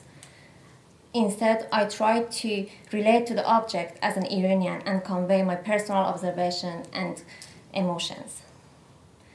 The calligraphy box particularly stood out for me due to its aesthetic and beautiful poetry. So I translated the poem and recorded a reciting of the poem in Persian and English. In the group of Iranians at Brighton Museum, we liked some of the pieces more as they were not, al- they were not allowed to be displayed in Iran, like Dawudi's pieces. I particularly enjoyed and gained a lot from running the workshops, which included teaching calligraphy and making badges with the calligraphy design chosen by the audience. Around 65% of population in Iran are under 30 years old. There are plenty of talented Iranian artists who are well known to a small artistic circle within Iran and unknown to the rest of the world. As an Iranian, I feel importance to support these artists. Another advantage of displaying Iranian art, Iranian contemporary art, is that it challenges preconception about the Middle East, which is dominated by references to war and conflict. Middle Eastern audience appreciate contemporary art by drawing from a cultural context that has influenced that art. For this art to have the same effect on a non Middle Eastern audience, displaying traditional art alongside the contemporary pieces can be helpful to contextualize it. Iranian contemporary artists have been forced to be innovative due to the restriction and censorship. They also have inherited an artistic history which has been influenced by the pre Islamic as well as Islamic period. I think it is very exciting that the international art market is beginning to take an interest in the Middle East. Thank you.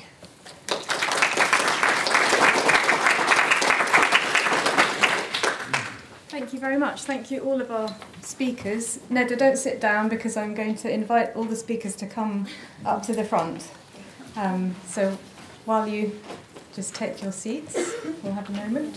It was a really interesting exercise, actually, the um, thinking about uh, what was relevant to our collection, um, based on the fact that a lot of the material there now, unfortunately, is produced in India, produced in China, the kind of generic souvenirs you, you find in these types of places. Um, the interesting thing, though, I think for Hajj is that people do still save their lives to save their money over their lives to be there. It's still a very unique experience for a lot of people. So those pilgrims from Africa, from the subcontinent, from as far as China will pick up those items and they will have spiritual significance. So one of the ways I learnt to um, identify the right pieces was actually to go around stalking pilgrims. um, and I would often kind of follow an African family or an African pilgrim and see what they were buying in the markets. And actually, it's very interesting. They were buying uh, objects for their children, uh, gifts to take home, but obvi- obvious symbols of their trip also. So, Zamzam containers in bright gold plastic, um, but which have a significance because of the fact that they're bought there, but are worn with pride also. So, um, so those types of objects I bought, um, and it came back into the collection. I, I bought other things such as um, prayer beads, uh, prayer carpets, the kinds of obvious things. Um, and some of those things are available around the world, but the majority of them are very significant to that place, yet produced in certain um, areas of production. So, um, a very, um, in terms of being able to balance spirituality and shopping, um, it's an age old tradition in Mecca, and, and actually shopping and trading and the economics of Hajj is very important. Um, there's a hadith to say that there's blessings in buying in Medina because it encourages trade in the Prophet city. Um, so there's always this element of balance, and people have done that across the ages. There's some wonderful um, stories and um, uh, uh, passages you can read about uh, traditional shopping that go as far back as our uh, very early travellers. So I was just one of those very many people. Does anyone else have any questions for Qaisra? I think this trading pattern exists in all the um, shrine cities. I mean, you have that in Mashhad, and you have that Karbala and Najaf, and a lot of people profit, as you say, through the trade, and it is encouraged to do that. So that's is, there is no discrepancy No, no, I assume not. And actually, the interesting, um, interesting statistic is that seven percent of Saudi Arabia's GDP is on Hajj, and part of that is souvenirs and and trading. Um, and again, you do get those. Um, there's the various different levels of uh, shopping there, but some of the traders are coming from abroad to be able to finance their pilgrimage. So it's a very interesting market. It, it also is uh, the same in warm religions that have a pilgrimage. So if you go to Lourdes or Rome, or say the main Jap- uh, Buddhist temple in Tokyo, Asakusa, you know, that's got a, a very complex set of streets in front of it for shopping. Yeah. So it's not it's not Islamic specific. No. Did you actually talk to any of the pe- people you were stalking and find out what they were buying and I mean who they were buying it for, or Um, whether, whether it was for themselves as souvenirs, or whether they were buying for family members at, back at home? What- Yeah. No, certainly, certainly the group that I went with, um, we had to share rooms. Um, so I often found my uh, fellow pilgrims coming in with extra suitcases uh, to hold their uh, new collections of items. And though they were predominantly for friends and family, again, on virtue of being bought in Mecca and Medina, they had a special value. Um, and some items bought for oneself to be able to, again, promote that level of piety in your life going forward. So um, clo- uh, clothings, headscarves, uh, that kind of thing. Um, but on the majority of it, I mean, you'd even find items such as um, shrouds being bought, um, sometimes as gifts, sometimes to give to charity. A lot of the people being buried in Mecca don't get buried in anything other than their ihram garments and shrouds. So often they were bought sometimes for the people in the locality, but often to take home. Um, but an interesting, again, they weren't of great value and sometimes quite tacky, often quite tacky, uh, but they were being bought in huge suitcases and suitcases were multiplying um, as we went along the trip. So obviously still important for people. I wonder if I could ask Rebecca a question. Um, I've, I've got questions for you all. um, just if you could say something about where the Fitzwilliam sort of impetus came from for wanting to catalogue that collection. I mean, the, the gift that you started off cataloguing was given in the 90s, um, and yet it seemed like there was a long period of time before anybody was hired to work on that collection. I mean, you talked a little bit about the difficulty in raising continued funding to do the work that you needed to do. Maybe you could say a bit more about that as well. And just wondering now what is happening to that collection now that you're no longer at the Fitzwilliam and what the legacy is of the work that you've done there. Um, well, I guess the sort of the Fitzwilliam recognised for a long time that their kind of Islamic art collection had been um, sort of overlooked because the, the department has um, the applied art department has two um, key, a keeper and an assistant keeper who are traditionally one deals with or, the Orient and the other deals with the West. um, and the person who'd been dealing with the, the Oriental keeper had often been interested in China rather than the Islamic world, which was kind of so the Islamic world kind of fell between, or the Islamic art objects fell between two sort of areas of expertise. Um, so they, you know, they had for a long time thought that they would like to get somebody in to begin work on that collection. And it was just finding the funds to do that really, which was problematic. I mean, I think Cambridge is in a very privileged position in there, there are a lot of um, sort of trust funds and sort of money squirreled away in various colleges that you can apply for um, to do sort of research on collections which you know not necessarily um, available elsewhere. Um, but I mean, even so, you know, we struggled to find money to sort of retain my post and to to, to complete the work on the collection, really. Um, but I think this, in terms of the legacy that we have is the, the website. So if anybody needs to know anything about Islamic pottery, hopefully, you know, I'm sure there are a, a few errors here and there. Um, Jenny Wright, who's in the audience, worked with me over the summer and was great at proofreading some of the entries. Um, she did a fantastic job um, and cataloguing some of the sherds. So, I mean, that's the main output of the project. Hopefully, that will be a resource that people can use um, in terms of identifying their own material, finding bibliography about, um, you know, Islamic ceramics. Um, and we also have the work that we did with the polynomial texture mapping, um, so the interactive surface maps, and that in fact has, um, I showed it to um, staff at the Louvre and um, they were so impressed that I, I, I believe it's now uh, there's an interactive display which includes those kind of maps as part of their new displays in the gallery at the Louvre. So, um, you know, there are certainly Yeah. sort of legacies. So do you think the Fitzwilliam will ever consider hiring um, a curator to specialise in this area? I, there's not the funds to do so. Basically, um, there's the you know the two permanent posts within the department, and you know even then when somebody leaves, they have to justify that position. You know the con- the continuation of that position. So, um, although they would, I think they you know they would very much like to get a third curator in to deal with the Islamic world. That at the moment that's just not a realistic um, sort of opportunity. There's a comment or question over here. I just really wanted to say, um, Rachel Sinfield, Head of Education at the Fitzwilliam Museum, um, our last Birmingham's game, so lucky Birmingham.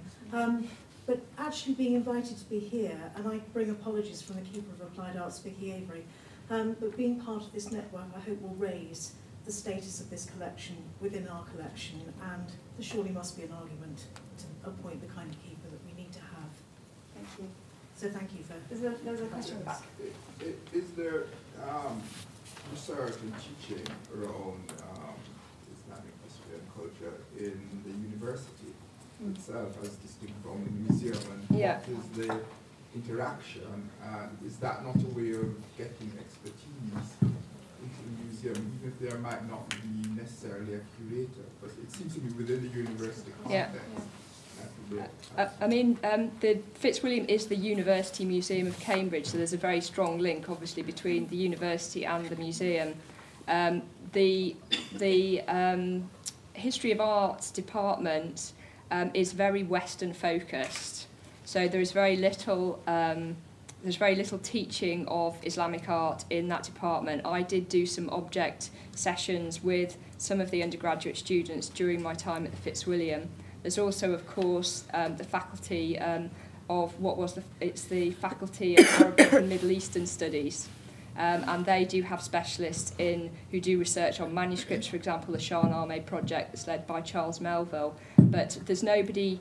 They sort of do manuscripts. There's nobody really dealing with sort of um, applied art, 3D art in Cambridge. And I know there there is sort of a thought to maybe get somebody into the history of art department to um, to do non-Western art. But at the moment, there is, you know, universities, even Cambridge, are strapped for cash, and they, they haven't got the money to appoint uh, a lecturer to deal with, uh, you know, that kind of area, basically, the moment. So, um, yeah. Maya, you had a question.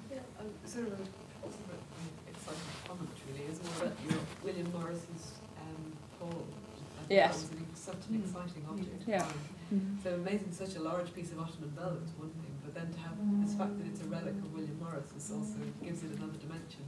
And maybe one of the big thing we sort of feel the weight of the sort of colonial background a bit heavily, but actually the experience that, or the the offer that the British collection of Islamic art have is British reception of Mm. Middle Eastern culture or material culture in the 19th century. William Morris is such a great case study that surely we- we've got one of his copies here, but we, Yeah. we know that there's more and lots of, and his own, his Kelmscott house and so much Yeah. of his property, but really, if there were to be a sort of mini network of William Morris's. William Morris's Islamic Art Network. yeah, well, I mean, I, I can't tell you how excited I nearly fell off my chair on the first day when I found out that we had the textile collection because that's surely of sort of international importance um, at um, Birmingham.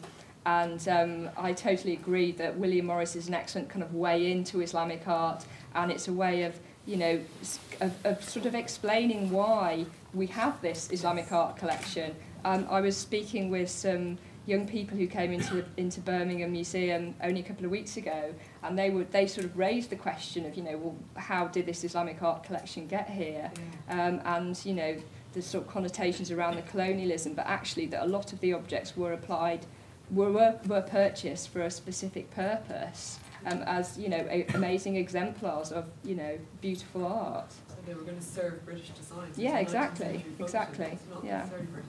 Another question? I was just going to add that I think one of the really wonderful things about collections in the UK uh, is the fact that there is this history that's that has been documented uh, in some way or another. I mean, coming from the States where th- there's more of a distance. And, and, and if somebody came and asked, how did this object get there? There, there often are connections too, but I've found uh, in comparing working in collections there and here that this, the connections here really do provide uh, really wonderful stories, which uh, Rebecca has already done a great job putting together, and I think that is a great way in, um, but also part, it adds to the history of the object too, which, which its meaning is, is there, including those layers that come later. Thank you. That's great. Could I ask my question for the future curators team? Um, which is just to ask you to say a bit more about how you identified the areas that you have hired um, trainee curators in. Um, and you, so you already have regional partners that you what, that knew you, you, you were going to work with on this project or um, Yeah, um, and so it came from them rather than from the British Museum, it seems. Yeah, yeah, yeah. So um, the program we were thinking about back in early 2010, um, and as part of that, we approached a number of partners, you know, quite broadly, and talked about different specialist areas um, that they felt um, weren't represented within their curatorial team, or was represented but was um, a huge responsibility for somebody who had um, a massive collection under their remit. So um, was was a part of what they were responsible for, and so we we had lots of conversations about what collections, and, and the list was long, as you can imagine, um, at a number of the different institutions that we worked with. Um, but then it came down to, of course, the, the individuals, because it's a, it's a traineeship. Um, we need to make sure that the, the trainees are supported and that the right person is, is doing that within each institution. But then also at the British Museum, you know, and making sure that it's the right person within our curatorial departments. So it was quite, it was an alchemy almost to try and get all of those elements to work. Um, but ultimately, uh, you know, our priority, of course, was the particular curatorial, you know, expertise, you know, that specialist subject that we could address and support in, in, a, in a small way, of course, but, you know, I think in quite significant in terms of impact with somebody giving a year of their time within those collection areas. So it's been, and would you ever consider repeating a traineeship? Or, because it Well, seems like you've done yeah. different, de- different sort of departments, Yeah, and different expertises in each year. Oceania was an area that was in huge demand. I mean, World Cultural Collections, you know, it's, it's, it's massive. Um, and the oceanic collections um, in a number of different institutions um, are very strong, um, but there isn't a curator that has specialist expertise in that area. So the, you know, it's just, they're doing the best and, and they're doing a brilliant, brilliant job, but I think it's just that level of engagement with that collection and being able to, again, like I said, realise that potential um, was, you know, maybe lacking. And so it's,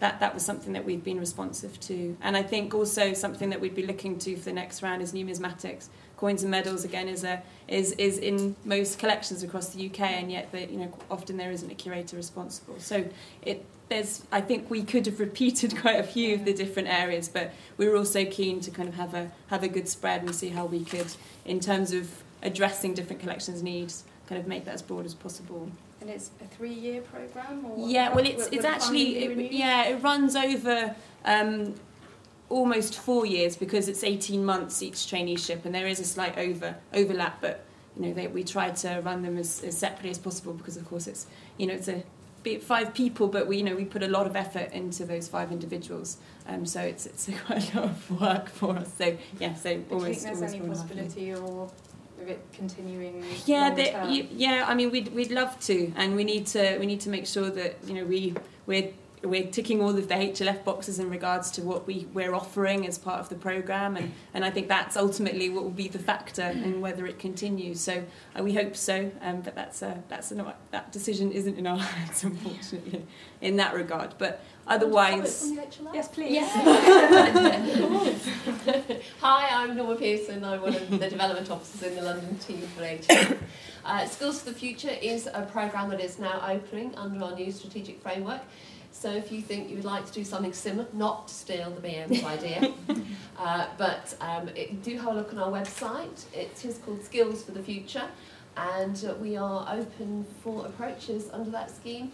And if you are interested, do make sure you put in what we're now calling a project inquiry form. Off the top of my head, I can't remember the submission date for that programme. I know. Oh, is it February? So there's an expression of interest um, as well as soon as possible so that you Yeah. can get some feedback. And then the first round of the application is the end of January. Right. I, I, some of January, some of Yeah, February. Yeah, so do get your go straight onto the website at lunchtime and have a look and get your. We're now calling them a project inquiry form. But yeah, and just on that point about not repeating, HLF won't fund projects that repeat existing work. Thank you very much. Are there any other questions or comments on the Future Curators programme? Which seems like an excellent programme. Thank you. Um, so my question for Brighton is um, if you could say a bit more about how you were able to find funds to collect contemporary art. And now obviously you have to rotate your gallery displays, what your strategy is for funding funding to continue to collect contemporary art from Iran. Um, we had um, a successful bid to the Art Fund, um, um, but it was also match funded by money from the James Green Charitable Trust, which is um, a quite a unique position for a regional museum in that we have a, a, a yearly kind of bequest, which means there's um, kind of money available for match funding. But also we had Renaissance funding, and it was a combination of different sources. And um, because we were part of the Stories of the World Cultural Olympiad program, in, um, kind of raised the pri- profile for, um, fund- you know, um, being able to get successful successful bids. So, um, yeah, it was just a com- combination of, of different factors, which. Um, so so yeah, luckily we've we've still got this um, uh, support from the James Green Charitable Trust, which we again will hopefully continue to use in that kind of match funding sort of way.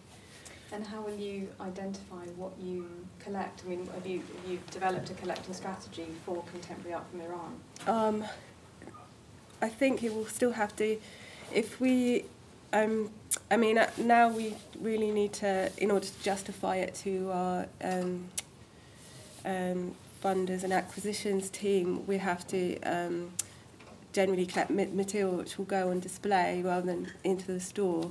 Um, so it will broadly fit within the, the display theme, um, either kind of exploring that theme of um, calligraphy or um, looking at work which um, explores the a bridge between traditional and modern practice.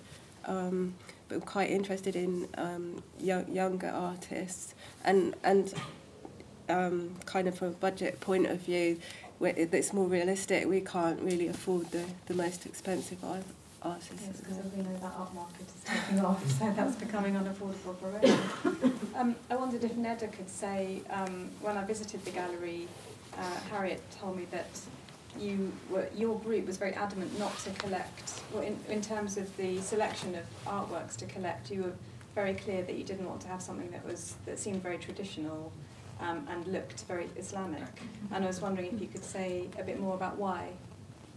Uh, yes, the group. Yeah, the group uh, like was an agreement that we shouldn't.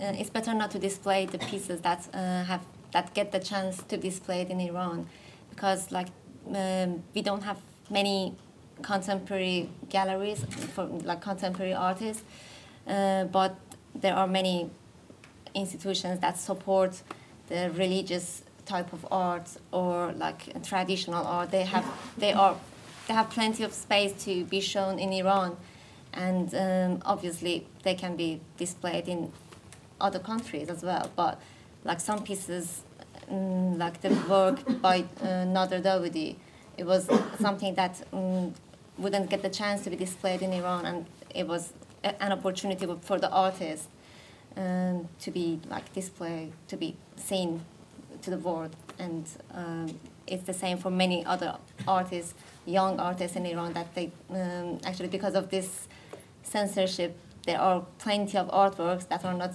um, allowed to be displayed in Iran. So we kind of try to support those artists and try to display their work here, like in the rest of the world. Thank you. I also thought it was interesting that you didn't want to, that you were very distinct about the culture that you were identifying to represent in your gallery. And, um, and I wondered whether that comes out of the sort of world art, maybe ethnography training, which is not to sort of see cultures as a kind of en masse, um, but actually to be very distinctive about what you're talking about. And I wonder whether it would be possible, that gallery would have been possible if it had been curated by your decorative arts curators, for example. Um, I think it would have. I think it might. I, I'm sure it would have still been possible, but maybe it would have looked different. I mean, the decorative art curator was um, really um, um, keen or really delighted that, that there was a space in the museum to show the, the tiles. She was really pleased. So, um, uh, but what was the other question? Well, it was whether you had distinct, you, you'd been very sort of specific Yeah. and distinct about taking Iran. Yeah, the as opposed to more generally. Um, I mean, that's um, uh, in part driven by the, the collections because there's never been a, a lot, um, in common with many other regional museums. There isn't. There's never been an Islamic um, post, and so the collection just hasn't, been really developed. And a lot of we've got material from you know all across the world, where in countries where um, uh, Islam is the dominant religion. Um, but it's rarely um, the case that there's enough material there to generate something that would really reflect that culture. And so that's why um, we focused on Iran because we just happened to have um, a few kind of star items f- from there. Um, so that that really informed informed the decision. Are there are questions. There's one at the Yeah. I, I just wanted one follow up on that and to ask if, if the stories of the world content made the curatorial process different. In other Um, words, it's either it wasn't so maybe not so much the curators Yeah. as young people Yeah. who led that. Yeah, it did. Um, uh, it was very different to, to how we would or how we've worked in the past. Um, the idea was to young people were co-curating um, the exhibits, but I would say that I don't think we went that far um, due to time scales and um, uh, the complexities of trying to achieve that. Um, however, I kind of moved to, towards kind of co-interpretation as opposed to co-curation. I think it's um, uh, that's why we kind of got um, um, people's responses to um, young people's responses to objects from, from their kind of personal perspective and, and experience and um, but also that was mainly generated by evaluation we did previously um, which wanted um, the kind of first person voices and, and much more of a kind of dialogue than a, a singular narrative so um, uh, yeah it was um, quite different from before Ganesha had it. Yeah, um, just to say how what a wonderful choice of works you've got Oh, in that, in that gal- gallery, and um, particularly nice to see the Sadegh Tirafkan from the same series that Yeah. we have one, which is done in the Light from the, the Middle East. And I was just thinking about ways in which we could perhaps collaborate um, Mm. on, on this, and also thinking about how what you're doing is um, is very very similar to what LACMA is doing. So I don't know if you know Linda Komaroff, but you know she she is buying works um, absolutely to go straight into the gallery. So thinking about the gallery and then the works that um, that, that that go into into that and and you know there I know budgets are tight for absolutely every everybody, but you know we we collect in a sort of different way. Is that we try and put things in our gallery, but we have very little space. But we have lots of works, you know, in our reserves, and it may be that in, in the future that you know we could we would lend you if you if you wanted to borrow things, you know, particularly when you've got to do rotations or you know. So I, I feel sure it'd be really nice to work with you. Great, we've already got one outcome.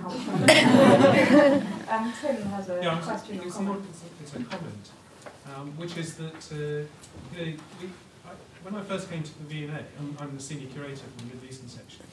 The, um, the, the Michael Snodin, who's one of, uh, he's now retired, but he was one of our eminent curators, was creating the architecture gallery, which is on, uh, which as it is now, and um, so that was ten years ago.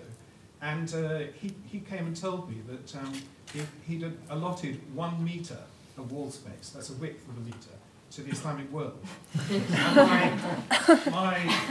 I reeled, I reeled, because to some extent, even China, could, there, are, there are similar things about buildings over very, very long periods. But This does not exist in the Middle East.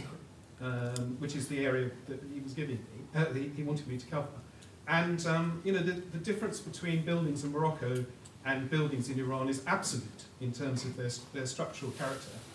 Um, so I did. My reaction was to do something that was uh, similar to you, in the sense that uh, because Mariam was also working with me, and she's a specialist on the Western Islamic world, and the Western Islamic world is very important in the V&A collections. We actually did a meter on one part, you know, one particular type of um, uh, architecture that happens to be in the Islamic world. So I, I think it. I mean, I think it made that particular part of the um, ex- the gallery much more coherent and actually told you something, um, as opposed to a grotesque generalisation. So I, I think you know, and it's also very liberating because if you have if you're trapped within a paradigm of Islamic art of the Middle East as we are, um, it's uh, it's actually great to actually be able to do something that refers to a real place which has a character which, if it was in Europe, would be given the same um, the, the, the full status. And that's really what the problem was. That the, the, the, paradigm that had been used to create this, the architecture gallery was that you had um, you know, Gothic and Baroque, and then the equivalent was Islamic and Chinese. Mm. And you know, that was, it was a, all of it. It was awful. Um, Helen. what we have to live with. Helen, would you like to? Sorry, so Helen Mears, I also work at Brighton Museum, and just to, to, to throw into the mix the fact that we did a lot of extensive um, baseline evaluation work with visitors and young people, and they also identified that cultural specificity in terms of the new gallery was really important. And it's kind of interesting thinking that's also coming from visitors and, and users Yeah. potential and currents. Yeah. I actually had a question for Catherine, following on from visitors. I wanted to know, I don't know if they categorised their feedback, but was there any differences between um, feedback from Muslim or Asian group, uh, visitor groups to Yes, there was, and actually that will be covered later on this We're gonna have a whole afternoon. So, yeah. that this afternoon. Yeah. I just wondered, could I just ask um, for a show of hands from regional museums who are actively collecting contemporary art? And what are you collecting? Would anyone like to volunteer? I can, I can uh, say for Bristol, I think Yeah. Sarah from the Art Fund will, will cover part of what we're doing this afternoon, but we are collecting um, with um, generous support from the Art Fund um, works by artists from um, the Middle East, China and West and South Africa and we've chosen those areas to um, make links with the historic collections in Bristol museums, but also to communities in our city. Um, so um, we, we haven't got very many works of art. I mean, we, we were given a million pounds by the Art Fund, which is fantastic, but you know, you can spend that quite fast in the contemporary art world. But um, so um, we have works um, by artists from Pakistan, Lebanon, Morocco, and so on. Um, and uh, we have an exhibition that's just going to open on 15th of December in three galleries at So please come and have a look at that. Do you have a strategy for what you collect? I mean, does it have to relate to your existing collections or, or is it Well, very open? It's a really interesting question. Over five years, we've had so many interesting discussions with um, our mentors, who are Arnold Feeney, um, which is a, a contemporary art gallery in Bristol. Um, we're also mentored by Jeremy Nilsson, who used to be um, uh, collections manager at Tate, um, and Nav Haq from Arnolfini at Curator, who has recently left, he also mentored us. Um, and um, it's really interesting because we, we kind of, in museums, sometimes get stuck in, in the idea that um, uh, that there is, that we should stick to cultural specificity. And of course, what the contemporary art world uh, curators will tell you is, don't look at the person because of their roots or their nationality. They are, they are a contemporary artist. So then immediately you have a, a thing whereby, uh, you know, we, we were getting um, recommended um, a lot of Korean artists. And I was saying, oh no, we've only got 10 Korean items in this collection. Why should we get work by a Korean artist? And um, they were, it was really interesting discussion. They were saying, don't be narrow-minded. you know, uh, artists are, are, are, are international. You know, these artists may be, they may have been born in Korea, but they live in Manhattan or they live in Paris or, or whatever. So um, it's really, really been an interesting um, process. You, so which museum are you Yeah, from? I'm Martin Ellis from Birmingham Museum. I, I feel particularly blessed that Birmingham Museum at the moment with Josefine and Rebecca uh, joining us. We've got a big Um, showing here as well. Uh, yeah, we, we, we also are part of the Art Fund International Programme, uh, working with the Ikon Museum in the same way that Bristol worked with the Arnolfini as mentors, uh, but we're collecting in partnership with uh, Walsall uh, Museum, so it's effectively a shared collection within the West Midlands. And, and we are looking internationally, we're not looking particularly at any, uh, any specific geographical um, area, and so over the last six years, we've been collecting uh, material from, from China, from Russia, from India, from Germany. Um, it's, it's, it's very much seen as being part of our contemporary collection. Um, and building on another brilliant uh, scheme that we were part of, um, supported through the Contemporary Art Society, a special collections scheme, uh, which um, enabled us to build very strong collections of contemporary British um, painting and, and also metalwork. We're collecting across the collection. So um, looking increasingly at, at, at, at global collecting uh, from Australia as well, uh, not part of the Art Fund International, but um, uh, a, piece by Malcolm Chagamara, which, uh, which sits within the, the, the, the, the world cultures Mm. collection, I suppose. Um, so it's, yes, I mean, we are active, we're not as active as we would like to be, and we take advantage, and we've been fortunate to take advantage of, of, uh, of, of, of the schemes that are running. Um, but, you know, we see collecting, and we see collecting contemporary work as being a fundamental activity. Um, so that, yeah, yeah.